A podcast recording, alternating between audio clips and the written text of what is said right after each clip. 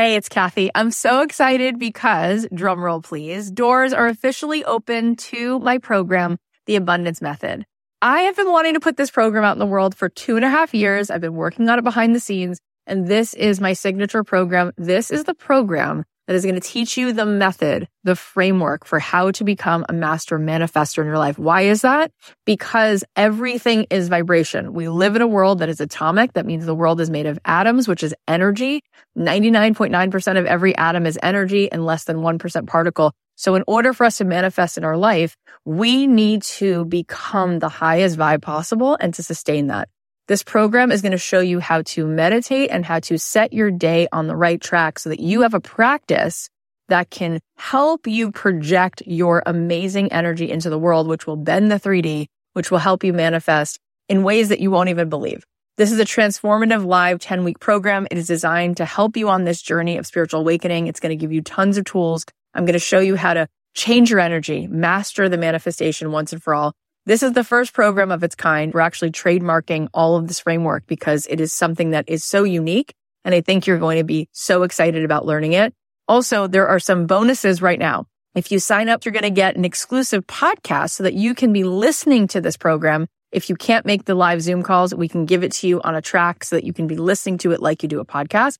Also, you're going to get a pack of 10 meditations from me and you're going to be getting a training that I just gave a workshop called Permission to be Rich, one of the best workshops I've ever done, which you will love.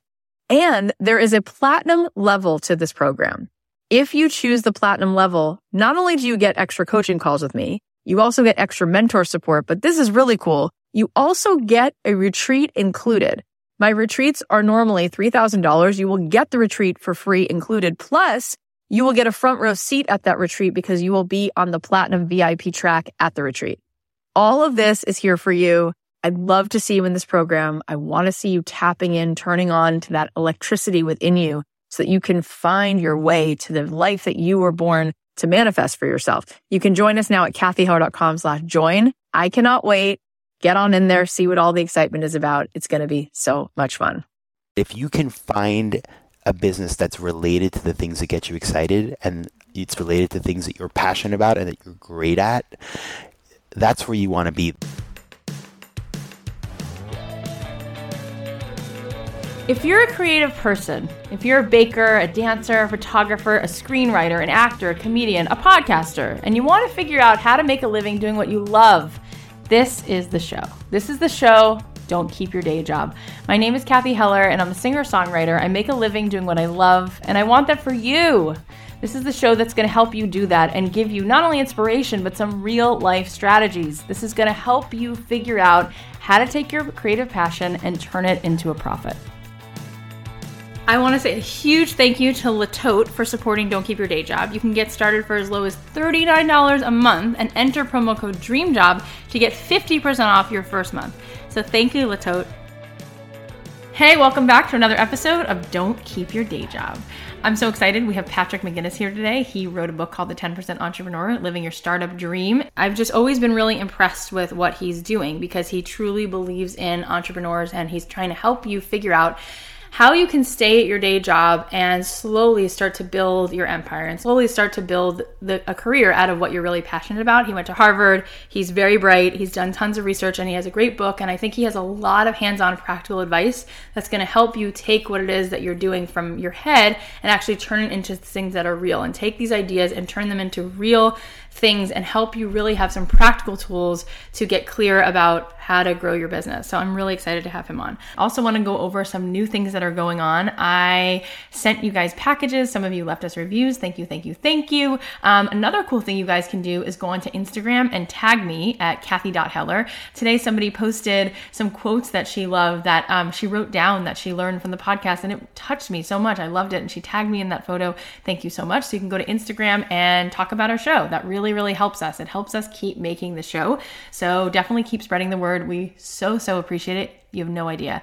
I'm doing something new. Go to nodayjobs.com and find out, but I'm starting a new challenge and I'm going to start interviewing you. Those of you who follow this challenge, I'm going to pick several of you and talk to you on the show, which will give you amazing exposure, but it will also be awesome because you'll be inspiring so many people who are listening as you continue to dive in and follow your dreams. So go to nodayjobs.com, get the instructions, and um, I'll be picking several people to be on the show. Can't wait.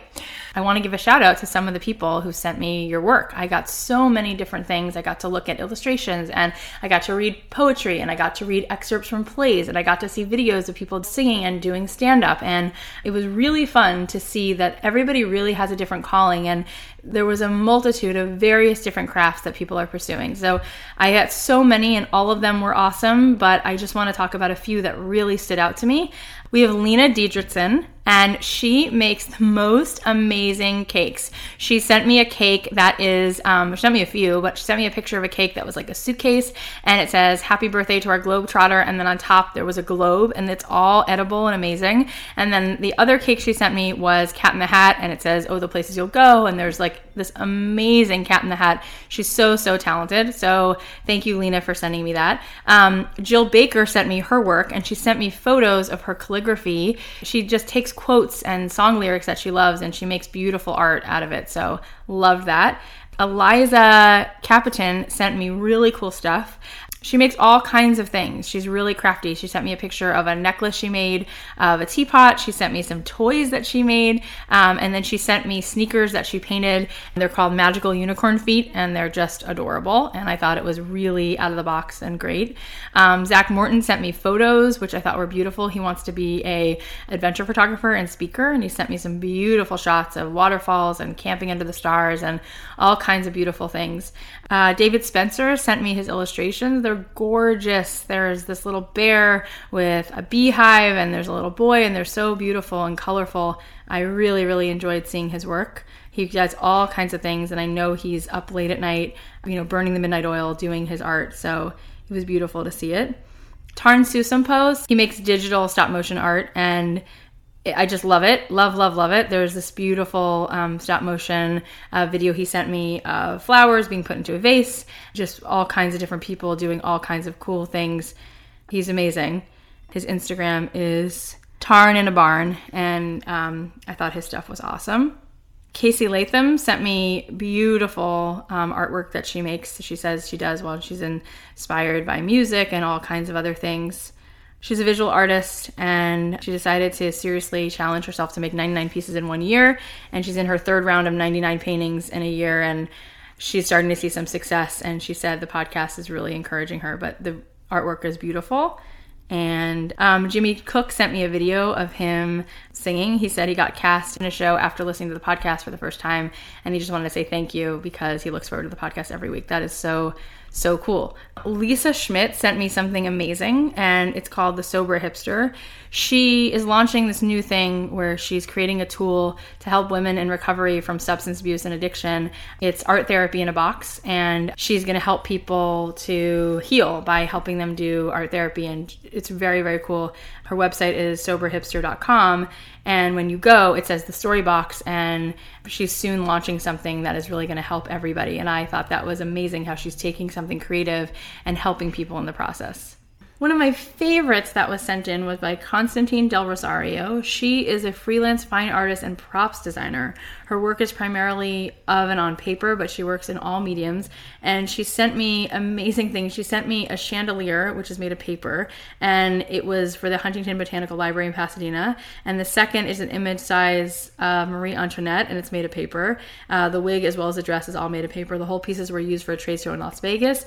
She's incredible. You can look at her stuff at soloingdesign.squarespace.com. Her name is Constantine Del Rosario. She's unbelievable. The work is incredible and it's just amazing how everyone has a different talent. And that's what I mean. If you're feeling called to do something, not everybody else is going to be doing it. And even if they are, they're not doing it in the same way that you are.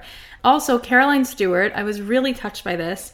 Um, she said she's been continually inspired by the podcast, and she's only 17 years old, but she sent me a play that she wrote called Leaving a Message After the Beep, and it's about a mom and daughter living together after years of being apart. The mom was a teen mom who couldn't afford a child at the time, so she sent her to live with her dad, and now the dad has chosen his new family over his daughter, and she sent her back to live with her mom.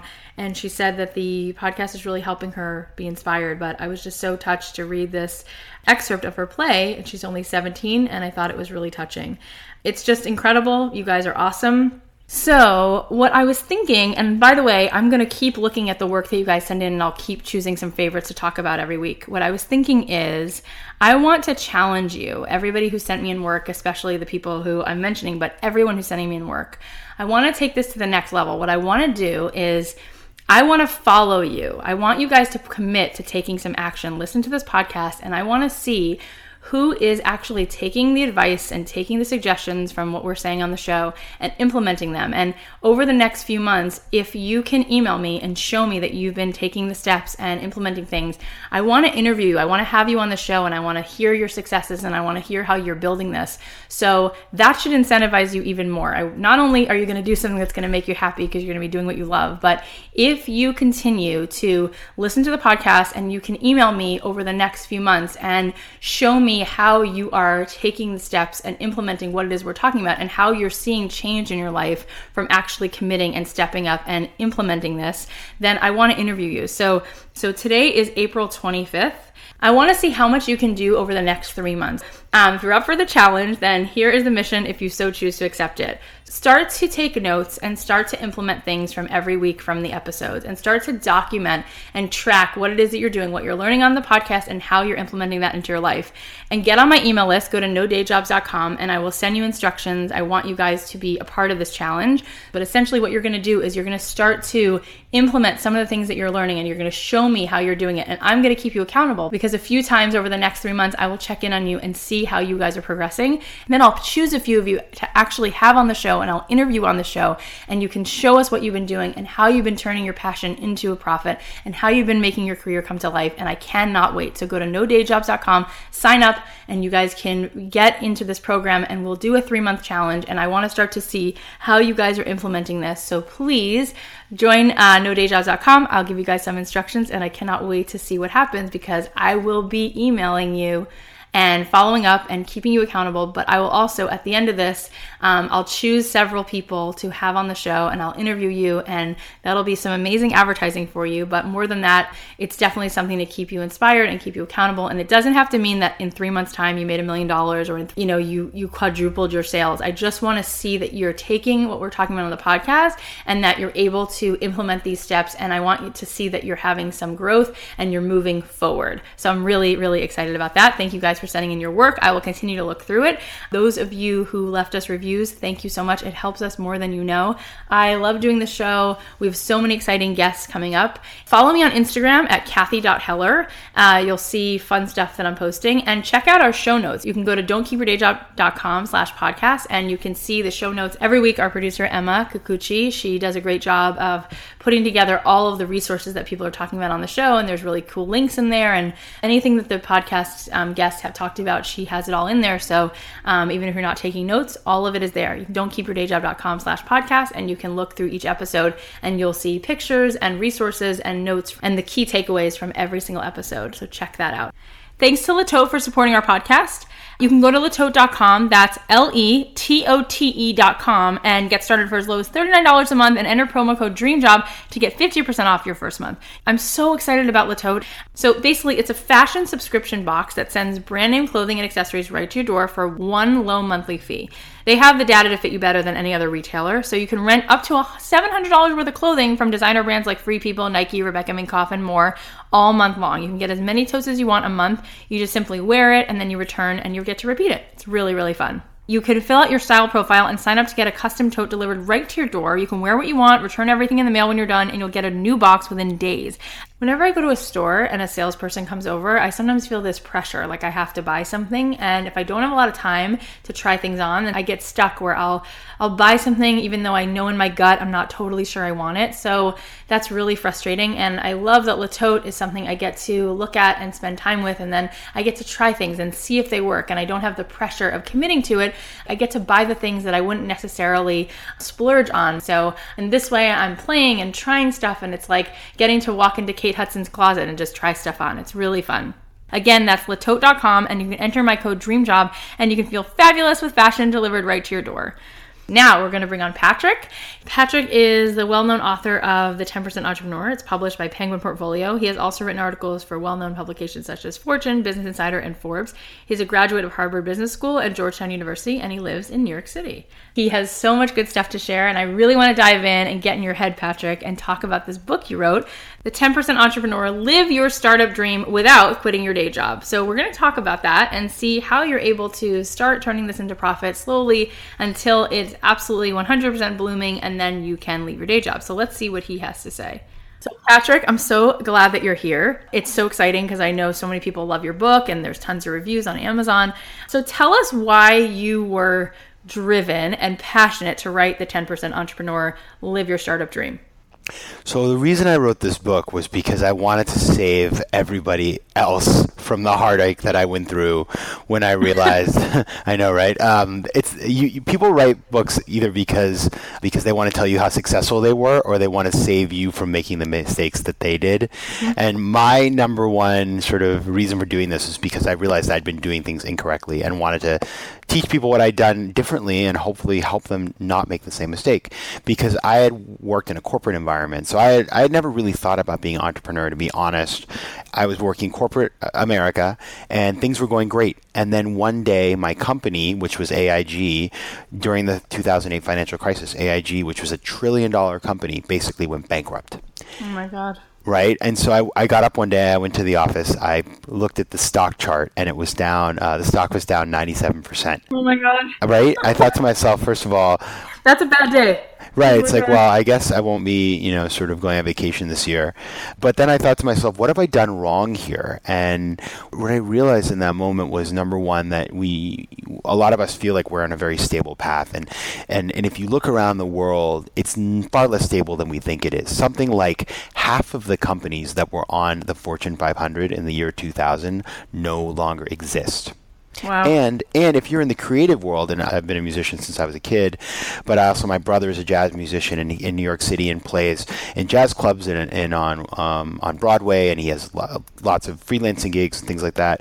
I realized that it, it's not just the corporate world. Obviously, lots of people who are working on their own businesses or their creative endeavors also live with a lot of instability in their lives. Right. And and so what it, what came out of that for me anyway was how can you create something sustainable, but you also also create autonomy for yourself so that you you are no you know so whatever happens in the economy or in your life you are the owner of something that yeah. will continue to grow and that will be yours. Right. So that's all so exciting and i want to like sink my teeth into it. So let's just start diving in and see as much as we can learn from you in this time. So how do you do that what's the first thing that you start to talk about in your book? Let's put it together piece by piece. Where should we go first? Where I, I would start is this. What I decided to do was I always, after that, I thought to myself, why don't I become an entrepreneur? I have lots of friends who are entrepreneurs. I, I, watch friends of mine build really valuable businesses. I, in fact, some, for example, some of my friends from business school went on and started Gilt Group, which became a major company. And I watched yeah. those examples, yeah. and I think I'm, I'm, thinking to myself, you know, why haven't I done this? You know, this. But then at the same time, I thought to myself, well, I'm not really sure what I want to do. Mm-hmm. And then I looked around and, you know, I can tell you lots of great stories like that. But the reality is, being an entrepreneur is pretty hard. And a lot of times, more than often than not, you actually fail in being an entrepreneur. And so I thought to myself, well, I'm kind of afraid of doing that. But what if I was to combine the qualities of freelancing, the, the, the, the idea of doing something on the side? With entrepreneurship and actually sort of be like a freelance entrepreneur. So that was the big idea I had. And then, you know, from that point on, and this can apply to anybody, whether you want to do a business or if you want to start something that's more creative, the big challenge was to say, well, what do I actually want to do? What should I spend my time on? How can I figure out what I should be doing? And that is the process that, and I spent a lot of time in this in the book, and it took me about a year to figure out. I, many of you will be much faster than me, I hope. But I really sat down, I really sat down and thought, what am I good at and what am I passionate about? Because the things that I'm good at will allow me to be successful. And the passion will make sure that when I'm on, you know, it's Thursday night and maybe I want to watch a baseball game, yeah. I'm going to have the energy and the dedication to actually work on figuring out my business. Yeah, that's a really good point. So what happened was I got some really great advice from a friend of mine, and she is an executive recruiter at a one of these big firms in New York City. Uh-huh. And we were we were having lunch, and she said, "Well, what do you want to do, Patrick?" And I basically listed out about fifty things. Right. and she said, "Let me give you some very sort of friendly advice. You sound completely unfocused. Why don't you spend some time thinking about what would make sense for you. And right. so what I decided to do was write a bio of myself, starting from about when I graduated from high school, of everything I had ever done and all the things that I had been involved with professionally and personally. And then, I, yeah, and I sat, and this is much harder. Everybody who who does this is in the book, and so when people read this uh, section of the book and do it, oftentimes they'll send me a copy of what they do, or oh, they'll cool. they'll email me and say, "This was really hard." Yeah you know you think it's going to be like an hour of your time and then like four days later wow. um, you're sort of like wow mcginnis is really um, re- really giving me a lot of homework. But when you do that two things happen. Number one is you remind yourself of all the things that you're good at and all the things that make you you and special and different. Number two is you start to see patterns. Mm-hmm that that's kind of step one. Step two is a little bit more sort of outside the box, and what I call this exercise, I call opportunity cost zero, with the idea that opportunity cost is is the cost of, of doing something different than today. It's that cost of switching over. What if you were to imagine that you go to work in the morning and the company you work for disappeared? They locked the doors. There's a big padlock, and you have to start over, and you can't go back there. What would you do? Yeah. And so that was the second piece. Is I sat back and I said, you know, if I didn't have this job, if I had never joined AIG and been through this whole thing and and sort of gotten sucked into the treadmill that was that job, what would I have done? And for me, the answer was, well, I would have worked with entrepreneurs and I would have tried to build businesses in Latin America, which is really my passion. And so hmm. as I combined my my personal history, which was I had done all these things with technology and investing and things like that, with my passion for Latin America, it was really clear to me that I needed to find things to do that had to do with those two things, and that's where I started. Wow. By the way, how did you fall in love with Latin America? When because I you were born in Maine, right? Yeah, right? Maine is the is, is about it's about the farthest you can get from from Latin America. But when I was in college, I won a scholarship from the Rotary Foundation, and I got a full year. And I'd never left the states before, so I remember getting on the plane, and I was in a panic. But when I got there, if you've ever been to Buenos Aires, it's basically one of the most beautiful cities in the world. And I just wow. thought to myself, that's it. I found the, my second home, and, and, that was the beginning of a, a lifelong relationship with Latin America. Wow. So now you help people in Latin America to build businesses? Is that part of it? Yes, I do. What a lot of what I do is I help entrepreneurs from Latin America who are coming to the United States. Either I invest my own capital or I find capital for them. I help them to figure out their strategy. I help them to grow. Um, wow. That's where I started doing these things. Since then, it's really grown. I mean, now I've actually even invested in a play. Uh, so I've done some creative stuff too. Tell us about the creative stuff that you've invested in. Are, are there any Latin American businesses that were creative or on your own? Tell us about that, sure. including the play. Well, a lot of the early stage businesses are creative in nature because you're doing something entirely new. So, one of my favorite uh, investments that I've made is a company that's actually based in LA. It's called Ipsy. Mm-hmm. And Ipsy is a company that uh, it, it's a monthly bag of makeup that is oh. uh, that is sold. It's it's all done around YouTube celebrities. Uh, the most famous of which is a woman named Michelle Phan. Mm-hmm. And the founder of that company is, a, is an old friend of mine, and I got involved very early as an investor. But what I love about that business is, yeah, you think, well, it's an e-commerce company, that's fine. It's really much more than that. It's a community for people who are passionate about creating new things using makeup as expressing themselves artistically and, and through fashion and design. Let's go over a couple examples because it sounds like you really you've been working with entrepreneurs. So I'm going to give you a couple case studies and I just want you to like brainstorm some ideas of what you would say to those people as if we're kind of giving people an inside you know they get to be a fly on the wall at like a session right? So sure. i'm going to make this up. I'm going to make up three things as if i'm coming to you as a you know you're going to consult. So let's say my name is susie making this up and i decorate cakes right? So i want to make a living being able to sell this. I want to be able to make cakes and sell them and scale it up just like the people who created sprinkles or georgetown cupcakes or magnolia bakery. How do i do it Okay, that's a great question, and I, am very partial to Georgetown cupcakes as a Georgetown Hoya. So I love them; they're delicious. Go they ahead. really are. So what I would do, Su- thank you, Susie, for telling me right, about right. your your dreams. Um, so the number one thing I would tell I would tell Susie is first of all, there's one thing that that all of us really benefit from in today's world, and that's the fact that it's very inexpensive to build a brand and build a business online. So it used to be and you know 10 or 15 years ago that well there was no social media first of all but putting up a website cost thousands of dollars right. all the kinds of things you need to do to run a business today cost tons of money today it's basically all free uh-huh. so the first thing i would say is and i would encourage you susie don't quit your job today 1st mm-hmm. of all figure out number one if you actually like doing this full time part number two make sure your idea works because it, what would be so unfortunate is if you quit your job, you start doing this business, and maybe you have a really interesting idea. You know, I want to make gluten free cakes, or I want to make yeah. cakes that are, you know, ha- have some specific qualities yeah. that set them apart in the market. And the market doesn't accept your idea, or the market's too small for that idea. Right. Okay. Now, it is proven there's some stats that come out of um, the University of Wisconsin. There's a great study that shows that people who start a business on the side and run it part time before jumping in full time are 50% more successful because they validate the business model. They make sure that things work before they throw everything into the company. But how do you do that? And I know this is like uh, the crux of you know a lot mm-hmm. of what you talk about. Yes. How do you do that? So, for example, for Susie, what I would do is I would get I would go to Squarespace for two ninety nine a month. I put up a website. Mm-hmm. I come up with some sample cakes that I want to actually design. I would then do an email marketing campaign, a Facebook marketing campaign, things like that. Actually, test to see if I can find customers. And by the way, Facebook marketing is very inexpensive.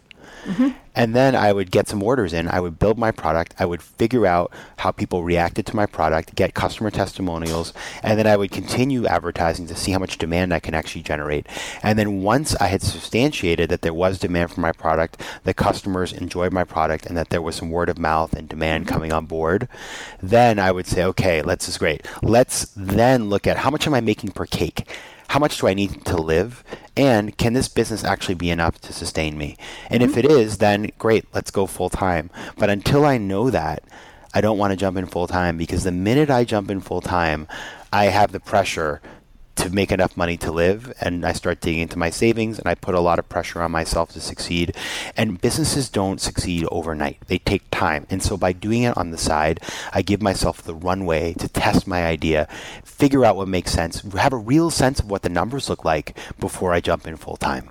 That's great. So how do you stand out if there's other people who are doing cakes? How do you stand out so that people start to want to buy from you in this Facebook marketing campaign and they want to, uh, you know, order a cake from you versus the 50 other people that they've already heard of?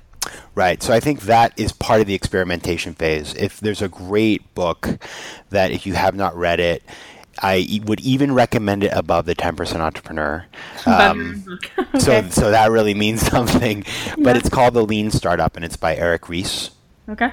And it's a book about how to test ideas in a very low cost way. So, one of the really great things about technology and the cheap technology we have everywhere is that you can very easily test different things. Go, uh, if you, for example, with Facebook ads, it's, it's really easy to run three different ads with different products on them and see which ones people click on.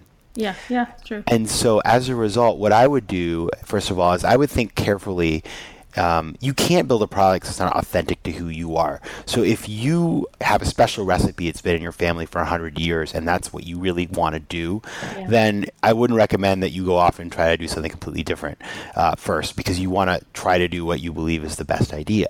Yeah. But you also want to test it in the market, and you can do that cheaply and inexpensively build a prototype, as it were. I mean, it, prototype sounds like a tech product, but can mm-hmm. be a mm-hmm. cake.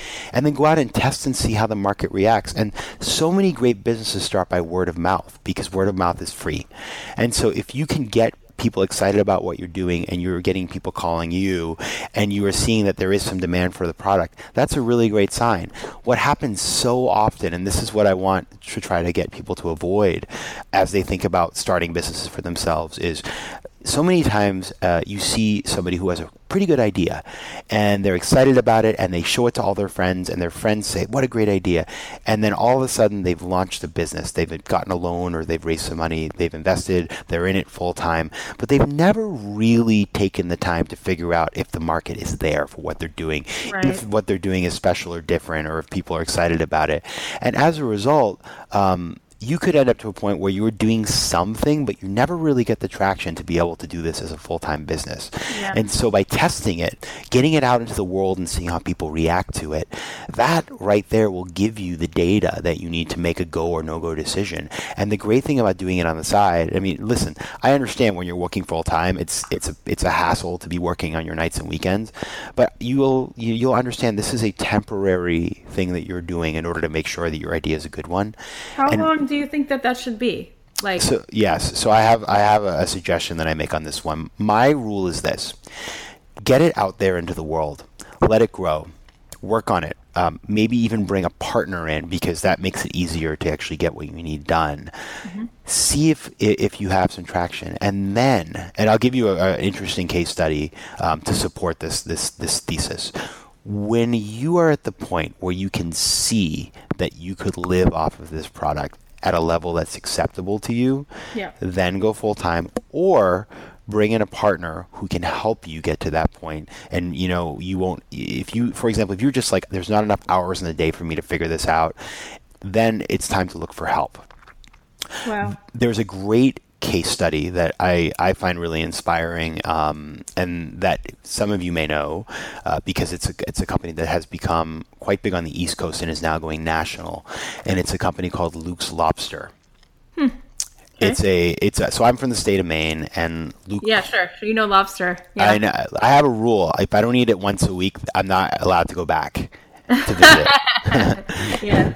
So Luke was is from the state of Maine. He's from Cape Elizabeth. He was living in New York City, and he couldn't find a reasonably priced lobster roll because you know we pay like eighteen dollars in the state of Maine, and in New York City they serve them on fine china and charge forty five dollars. Right. And so he thought to himself, well, this doesn't make sense. And he uh, had some ties to the seafood industry. So he actually came up with the idea of doing a reasonably priced lobster roll and sourcing uh, fresh meat every day.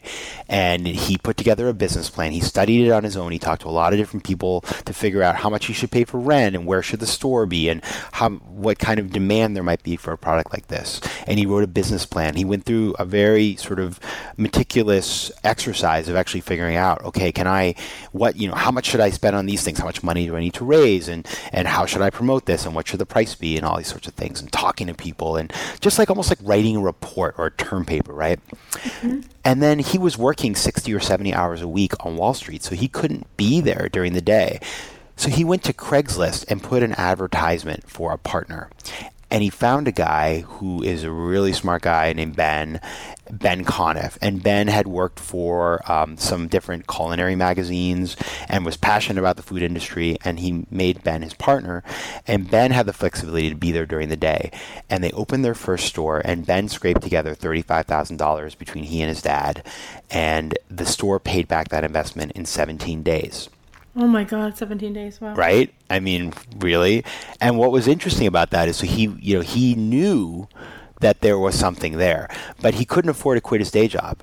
And so he kept working full time on Wall Street for a year. Ben was working during the days and, and he was paying him a salary. And then when they opened their second store and they had enough cash flow, then he went and did it full time. But he was very patient. And I think that is the word that um, entrepreneurs don't like the word patient right? right? Because you want to be successful right away. You want yeah. you want to kill it. But yeah. my approach is the, the, there is patience required, but it's so much more sustainable than jumping in full time. Mhm. Mhm. That's awesome. How many stores does Luke have now? He has about 2025 Wow. and he raised private equity from a big European private equity firm and is going Mm-hmm. national. So you uh, everybody will have a Luke's Lobster within driving distance before Wow. too long. Wow, amazing. So, in your book, you talk about playing to your strengths, and you talked about it at the beginning when you talked about creating that bio. I think it's really important, but I think a lot of times people are not able to be that self aware. Can you talk to me about what you talk about in that chapter? What does that mean, playing your strengths? How do you figure out what they are, and then how do you capitalize on them?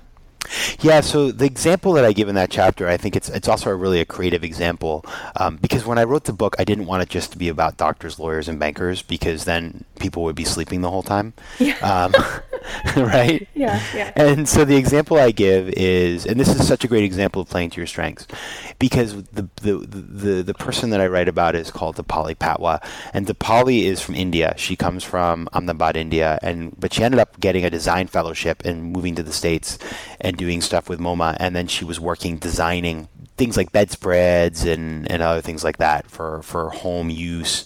And so she was traveling back and forth between Asia and the US and doing all these designs and all this other stuff. And then she had her first son. And her mom sent her some baby clothes from India and she put them on Elon, her son, and people loved them. And she thought to herself, this is kind of interesting. I have this design passion. I understand design. I love design. I'm from India. I'm a new mom, and I'm always spending all this time buying baby clothes online. Interesting. Like, I have this unique perspective. What if I were to take all this unique perspective and talent I've had and develop a baby uh, and children's clothing line based around designs from India? Wow. So think about that. And so she created a business called Masala Baby that does exactly that. It's very successful. She's now doing it full time. Yeah, I know who she is. I mean, I didn't know her, but I, I have three babies, so I know the line. Oh, well, she's amazing. And so Yeah. what I love about her story, and when I when I sat down with her, you know, it's like it's, you just hear the story, and it's it's so obvious that what you want to think about doing, and what Dipali did, is she built a business that is so tied to who the essence of who she is, mm-hmm. And nobody can do it better than her. And and so as you think about, you know, everybody listening today, as you think about the kind of businesses, think about what's special and unique about you and what gets you out of bed in the morning and it may not be that your entire business can be that, but if you can find a business that's related to the things that get you excited and mm-hmm. it's related to things that you're passionate about and that you're great at, that's where you want to be. That is what I, I call playing to your strength. It's the strike zone that is the. If you think of a Venn diagram, it's you know what are you good at, what do you love, and if you can find the intersection of those two things, like Dipali did, you know, design, children, India, all of those things, they're what she's great at. And when she walks into a room, she is her company. In the same way, I, the example I love to give is Tory Burch. So Tory Burch built this amazing company. When you meet Tory Burch, not that I've had the pleasure, but maybe someday, she is her company. Right. And so if you can find a business like what you do, you're a musician, you've created this business that takes your talent and and spreads it around the world. And when I, somebody talks to you or meets you, they can't imagine you doing anything else. That's really the end goal you're going for. And so spending the time doing the biography that I mentioned and thinking about what you would do if you could do anything you wanted the rest of your life, thinking about those things and talking with your friends and your family and your loved ones, those will help you hone in on those concepts. So speaking of honing in, like let's say you're listening to this and, you know, let's pick another person. His name is making this up. His name is Peter and he is a ceramics artist and he knows what he loves. He know he loves doing ceramics and he's passionate about it and he's good at it. Um, but he's not sure what the very first thing is to do. Does he work on honing his craft? Does he test a few things, put up a few pictures of pots and see which one gets the most response? And then my question in terms of being overwhelmed is just because early on we were talking and you were saying i think really wisely figure out how you can scale things up so you can make money when you're sleeping if you're a person who needs to make these cakes or make these pots how do you scale up a business like that this is what I, would start to do. I think one of the big the big messages of my book is you don't need to do this alone. And so what I would first think about is who would really value what I'm doing and respect it and connect with those people. For example, for Peter, I'm going to call him Pedro because okay because that's your yeah get it. because I'm a Latin Americanist. Right, so, right, right. And I think of Pablo Picasso.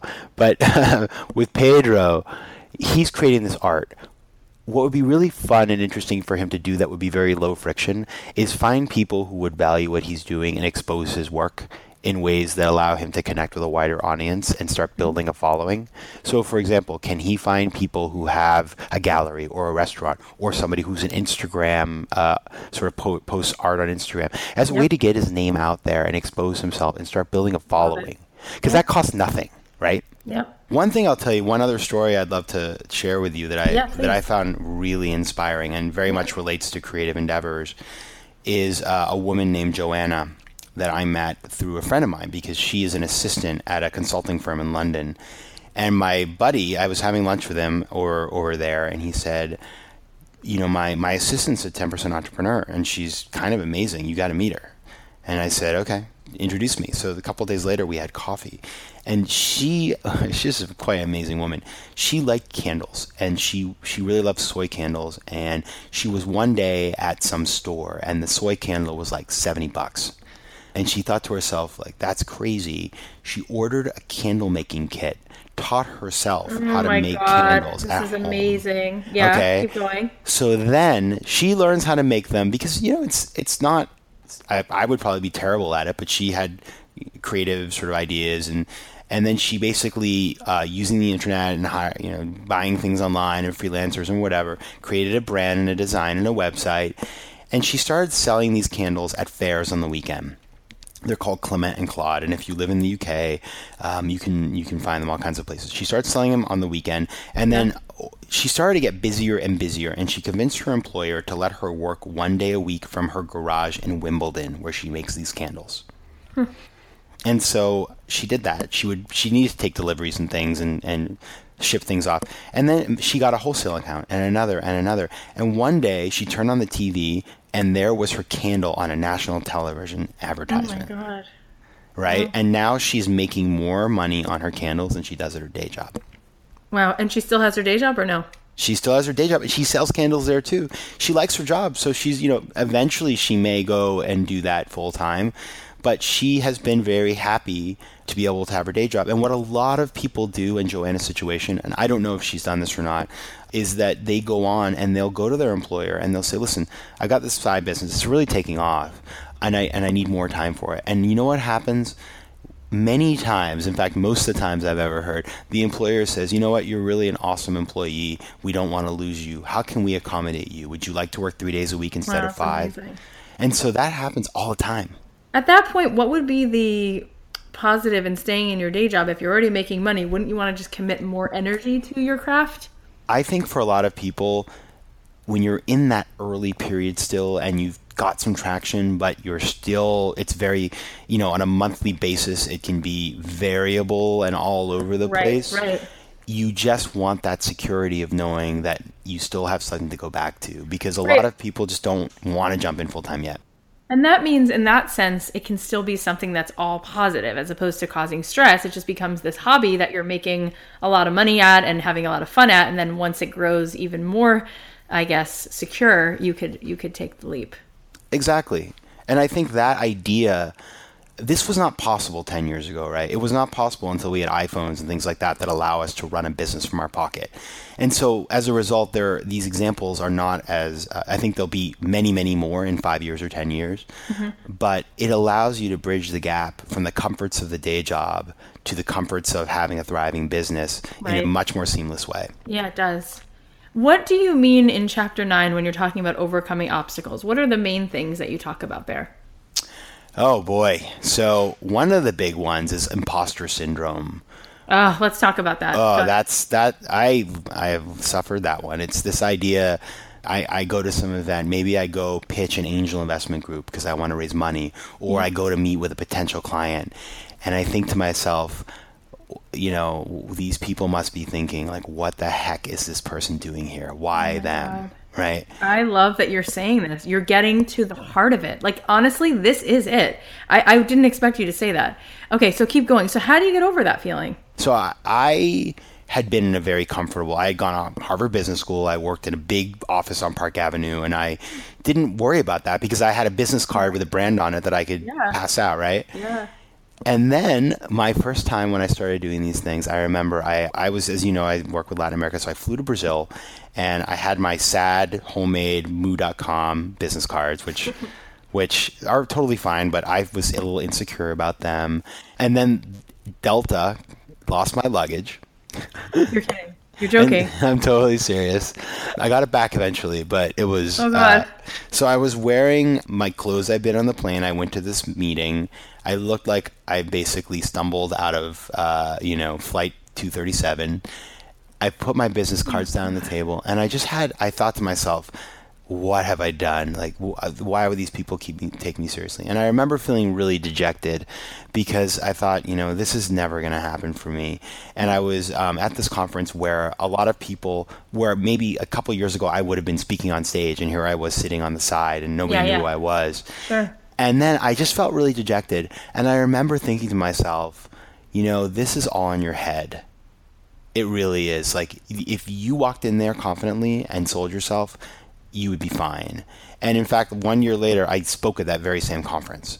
Um, and so I realized that was this, but it was about, I think, a lot of these things. The reality is, if you show up having spent time thinking about what your pitch is, if you bothered to make a halfway decent business card, and if you walk in and you look for ways to work with people, and especially if people actually sort of, and you have a rep- reasonable background that's connected to what you want to do, most people give you the benefit of the doubt, and all these doubts are stuck in your own head, and they're their own creation, and you're your own worst enemy.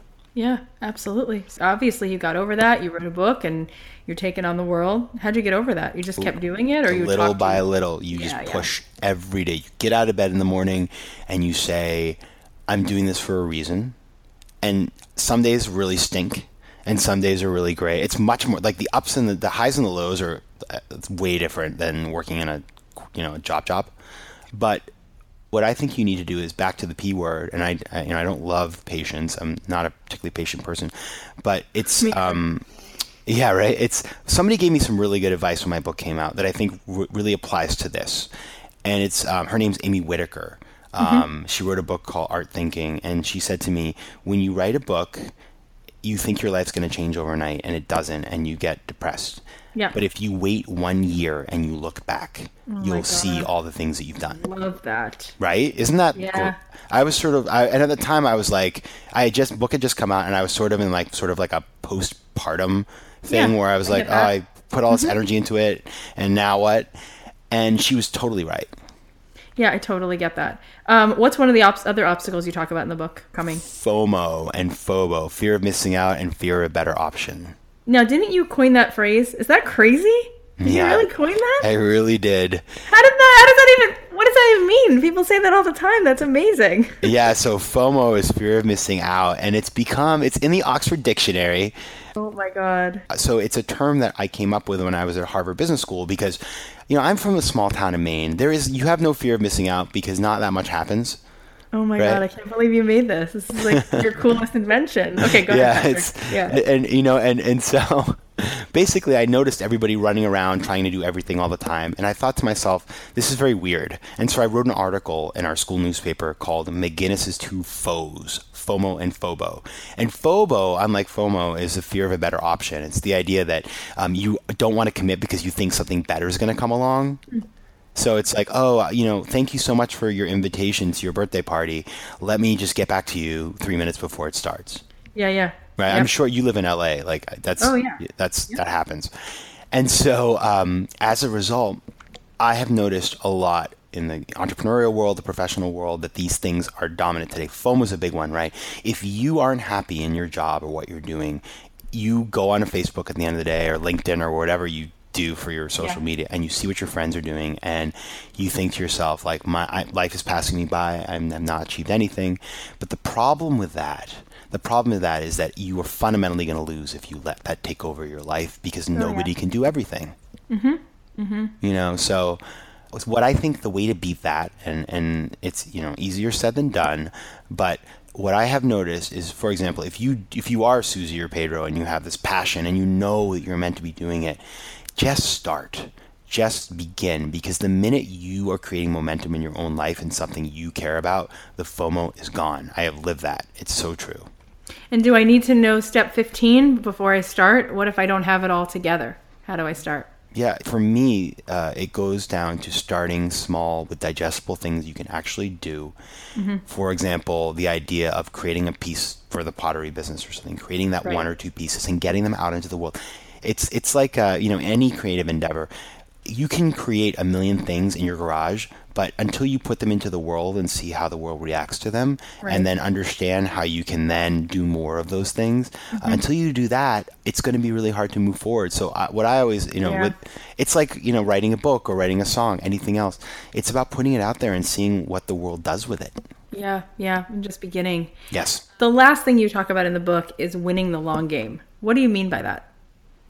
So, what I mean by that is uh, this is a lifestyle. The idea of doing a 10% entrepreneur project or any of the things we've been talking about is not it's not a 6 month thing, it's not a 3 month thing. It's really a way of living your life. And it's something that you will do forever. And so the um, one of the, the the stories that I really inspired me in the book was about a guy who has done like hundreds of these things and he will he's been doing them for 50 years and a wow. lot of the things he's done have been really cool. Like he invested in PJ Clarke's, the restaurant chain, and he's investor now in a in a minor league baseball team, and all these kinds of cool things. And mm-hmm. and that's what he likes his day job. He's he he could afford. He's a, a, a very successful guy. He could afford to not do that, um, not have a day job. But he loves his job. But what he's known for and what gets him out of bed in the morning is these types of things. And what's so cool about that is that he'll never retire. I think the idea of sort of retiring and, and you know sort of hanging out for 20 or 30 years oh, uh, that's so like that only exists in retirement commercials now right right, right exactly yeah I don't want to ever retire, but what I do want to do is spend all of my time on things that are really exciting to me. And so the long game, the way I think about it is this idea of creating something that's yours that you will take everywhere you go till, you know, the very last days of your life. Wow, it's beautiful. When you look back, I mean, you had so much to say that was so relevant and so helpful and so like big picture and small picture and how to get from where you are to where you want to go. If someone is going to take away one thing from this, what's the one thing that you think is the most important thing to go ahead and do today after you listen to this episode? I think the most important thing to do is think about how you can be an owner of something beyond sort of gesture yourself? How can you take your talent, your creative talent, your baking talent, whatever it is that you feel passionate about, whatever it's driving you to listen to this podcast, how can you create something that is that's more than just freelancing, but that you're an owner of? Because that is how you create something that's scalable that you can really eventually do full time and that won't be a prison that will entrap you with feeling like you always have to be on the treadmill but actually right. you can build into something that's meaningful and can involve lots more people. And those are like the examples you gave us of Masala Baby Clothing and Joanna with the soy candles, and they created a business. Yes. So, as far as that, the first thing to be doing would it be honing your craft putting your work out there trying stuff finding someone to work with on a team. What do you think is the first order of business? I think the number one thing you can do and we didn't talk about this but this is a whole other chapter of the book is getting great people around you who can give you great advice. So we're here giving you advice right now and um, but we you can't take us home with you necessarily. Right. we're in your right. pocket right now maybe. But there's all kinds of people in your community in your life that you know that have different skills than you and that have potentially business skills or other skills that could be really valuable to you that could help you think through these challenges and when you're not alone it's so much easier so one of the early things you might want to do is think about people that could be um, advisors to you and help you think through um, and keep you honest and help you to stick to your plan. And as you do that, you know, it's like anything that you want to do when you have more people around you, you know, more hands make sort of lighter work. Yeah, that's true. And so would you reach out to just like friends of family or somebody on Facebook who runs a group or take a course? Just all of the above, like just all try to find above. people. So there's a couple ways to do it. What I like to do, so I've done a bunch of this, and I've gotten over. I used to be shy. Remember the imposter syndrome? Right. I've gotten over that. One thing I've learned is kind of interesting is people like helping other people. Entrepreneurs, especially, the world of entrepreneurship is a pretty open place where people have struggled to get where they are, and as a result, they remember. Yeah right? Yeah, nice. And so when you call them up, they're like, okay, I'm willing to help you, right? As long as you use their time respectfully and you've got your ducks in line. Yeah. So I would think carefully about what you need for help and ask and be organized about it and use people's time really wisely. And then figure out five people, either people you know or maybe people you don't even know yet and approach them. Maybe you see them at a conference. Maybe people ask me all the time for help. I'm very happy to sit down and talk to them. It may not be I'm going to, you know, join their company, but if they need my help in a half an hour of my time, I'm really happy to do it. But I can tell you if they ask for my time and then they cancel on me or they don't show up, oh, that's yeah. it. This is my my thinking in terms of all of this. Let's say um, this is the last example of this, but let's say my name is Katie and I'm a blogger and I want to create a big blog that talks about traveling and I want to get people interested is the most important person to learn from somebody who is really good at Facebook ads, or is the most important thing just to genuinely be passionate and make an incredible product? And if the writing is good, or my ceramics are good, or my food is good, eventually it's going to grow? Or do I really need to focus more on uh, what I'm posting and social media? Or is okay. it both? Well, I think if you have a terrible product, you may be able to use all these hacks and tricks to be able to make some money and be successful, but it's much harder. I think it right. starts with having a great product. I would never encourage anybody to believe that you can get away with a product that's not amazing and that you can't mm-hmm. feel proud of. So I think if you're bother if you're going to do this, do it right and do something um, that you feel really proud of and that you think is great. But the yep. next step is build it and you will come is not necessarily true. You can build an amazing thing, you can write an amazing book or write an amazing song, and nobody will ever hear that song or show up to your gig. I mean, my brother is a musician. I remember in the early days, he'd have like four people at his gigs, right? Yeah, yeah. And thank God now he's doing really well, but in the beginning, um, it, it, wasn't enough to have a great product. You know, it took him you know, many, many years. So think about that. Okay, I got a great product when I believe in my product, what are the ways that I can really expose people to that?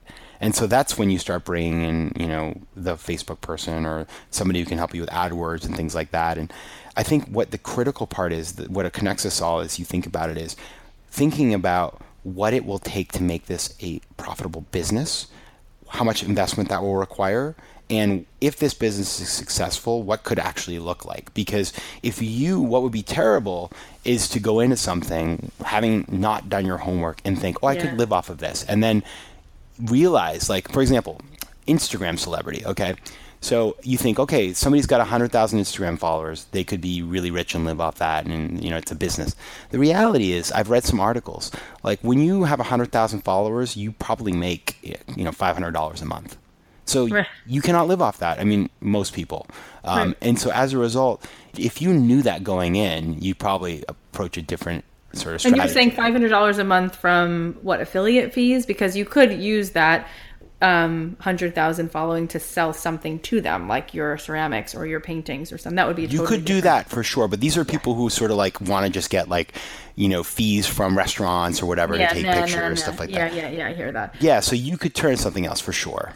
The last thing I'm thinking, because you've said it a few times, and you went to Harvard Business School, you're really, really bright, and you've worked in the financial industry. But what about people, you know, when you're saying, you know, look at it and analyze it, there's a lot of people who they don't know how to analyze things, and that would be really overwhelming. Like, how do mm. I, how do I understand whether or not this is a good thing or this is going to make sense if I don't know how to do a spreadsheet? You know, what are some basic things I can do so that that doesn't feel so overwhelming? Absolutely. Well, one thing I wanted to do, I, I was really focused and, and I'm really cognizant of the fact that some people might pick up this book and read my bio and say, well, thank you, Mr. Harvard MBA, but yeah. I don't have that or I haven't worked in finance and so your right. book is not going to apply to me. And right. I and I didn't want that to happen. And so that's why I include uh, stories of dozens of people on four, uh, four continents, 10 countries who are in all kinds of different industries because I wanted to make sure that there were examples of people who had never done a spreadsheet who are successful as entrepreneurs. Right. right. So that was that was really critical, and, and and that comes through in the book. But I would say what is really important to remember is nobody can do everything well. So, for example, I can do spreadsheets, but I am terrible at lots of other things, and so I go out and find other people to help me because even if you can't do these things, and this comes back to building that team of people, finding somebody, these things are, they, when you don't know how to build a spreadsheet, it looks like it's super, super, super hard. It's not that hard. There's lots of people who can do that. It doesn't take a ton of work and they could even teach you to do it. Right. But getting people to help you out in the areas where you don't have the skills yet Yeah. really makes a difference. Yep. So the the one other thing I want to ask you before we wrap up because we didn't we didn't really talk about it so much and I think it's a good place to end with the sort of how to because it's a place where people can begin.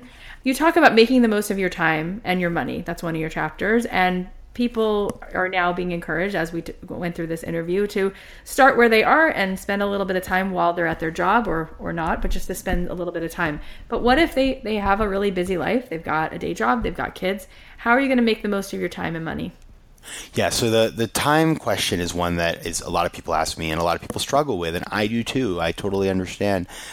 The there's a couple of things to keep in mind. Number one is technology makes it so much easier to do lots of things at once. So I have a, a story of in the book of one woman who has three children under the age of four Yep. who used carpool to do all of her conference calls. oh my god yeah Right? that makes sense yeah I mean, and she's a good driver, so it's all good. But using time for more than one purpose. So, for example, if you are uh, walking down the street, you know, New York City. Every time I go anywhere, I'm on the phone doing something else. Or Right. when I uh, when I go to the gym, I listen to podcasts that help Sure. me think about business ideas. So, Yeah. repurposing time for multiple reasons um, can be very helpful. Second thing is just cutting out things that don't matter to you. I don't have cable. yep I got rid of it because I realized that I was wasting a ton of time. yeah i get that And then the third thing uh, that you can do is find projects in which you can work with people that you love and enjoy spending time with. Because then, like, for example, my best friend and I have a bunch of projects together. And so we talk all the time. We were talking all the time anyway. Now we can use part of that time Yeah, to talk about our business opportunities. that's nice okay last question what is the best piece of advice you were ever given Uh, is, okay, so here's a story. So when I was in college, I backpacked from Bogota to Colombia to Cartagena on the coast, and this was during the Colombian, the dark days of the Colombian Civil War, and left this bus. It was supposed to be 12 hours, ended up being 26 hours. Oh the air conditioning broke in hour two.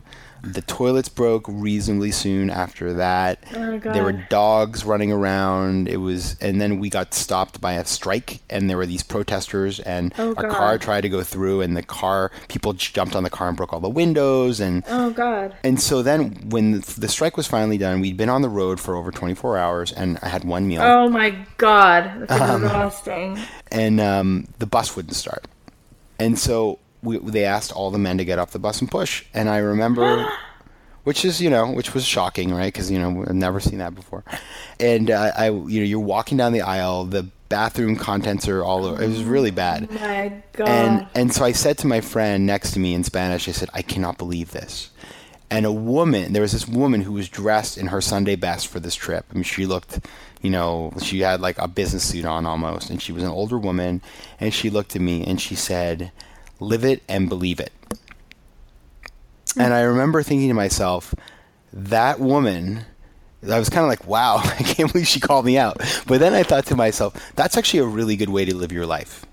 what does she mean by that how did you interpret that what I interpret it is you are in a moment. You got to just believe what's going on, accept it, and then just live with it. Go with the flow, push forward. You've just basically, it's like you're gonna have a lot of th- things thrown at you in life. Yeah That is that's that's na- you know no matter who you are, there will be things thrown at you. You got to just keep going forward, keep pushing, and that's as an entrepreneur. Um, I think that's really really valuable advice. Yeah, love it. All right, so Patrick, where can people find you? Where do you want to send them to? So you can find me at my website, patrickmcginnis.com. It's M-C-G-I-N-N-I-S. And there, actually, you can download a lot of the exercises in the book. I've created a free ebook. So if you go to patrickmcginnis.com slash build your 10, you can download those. Um, you can also find me if you go to the site. You can click through to Facebook and LinkedIn and Twitter, and we have all kinds of great content on the blog. And then the book is available at your local Barnes and Noble, at Amazon. It's on Audible.com. Um, so you will not have any trouble finding me. Awesome. And they can listen to it for free. If they go to audible.com slash dreamjob they can download your book for free. I love um, that. i love that too. Well this was really really insightful. You know you may be coming out of harvard business school and wall street but you get people and you get creative people. Um, you can tell that you really love um, helping people do the things that they're passionate about. And i love that you've married your ability to see sort of big picture and help those you know who really have beauty to give to the world. You're helping them to do that. So thank you for being on Thank you, and good luck to everybody with your 10%. Awesome. Such a great interview. I felt like it was so practical and I loved having you here. So here are some of my takeaways. Number one, do something that's sustainable and diversified, gets you excited and makes you proud to do it. Number two, this is a lifestyle. Create something that you can take everywhere you go until the last day of your life. Number three, before jumping all in, test your idea first. See how the market reacts to it. Number four, surround yourself with people who can give you good advice and keep you accountable to your plan. Number five, you don't have to work alone. Nobody can do everything so well. Number six, repurpose your time and cut out things that don't matter to you. And number seven, live it and believe it. All right, well, that's all for us this week. Um, stay tuned. We've got great people coming on the show. Bobbi Brown's going to be here. She's an amazing makeup artist, as most of you know. Um, we have a visual artist coming up. We have so many other cool things happening. So stay tuned and please leave us a review on iTunes. Please share the show with your friends. Post about it on Facebook. Post about it on Instagram. Tweet about it. You can follow me on Twitter at Cathy Heller. You can follow me on Instagram at Cathy.Heller. And I look forward to continuing to watch you guys go for what you want and follow your bliss. Go to nodayjobs.com and sign up to find out how you too can be on the show. And I will interview you and talk about what creative pursuit you're up to. Have a great day, guys. I want to give a shout out to the amazing team who makes this show possible. Special thanks to our executive producer, Tim Street, and producer, Emma Kikuchi. The podcast is a production of Authentic. For more info on advertising in this show, visit AuthenticShows.com.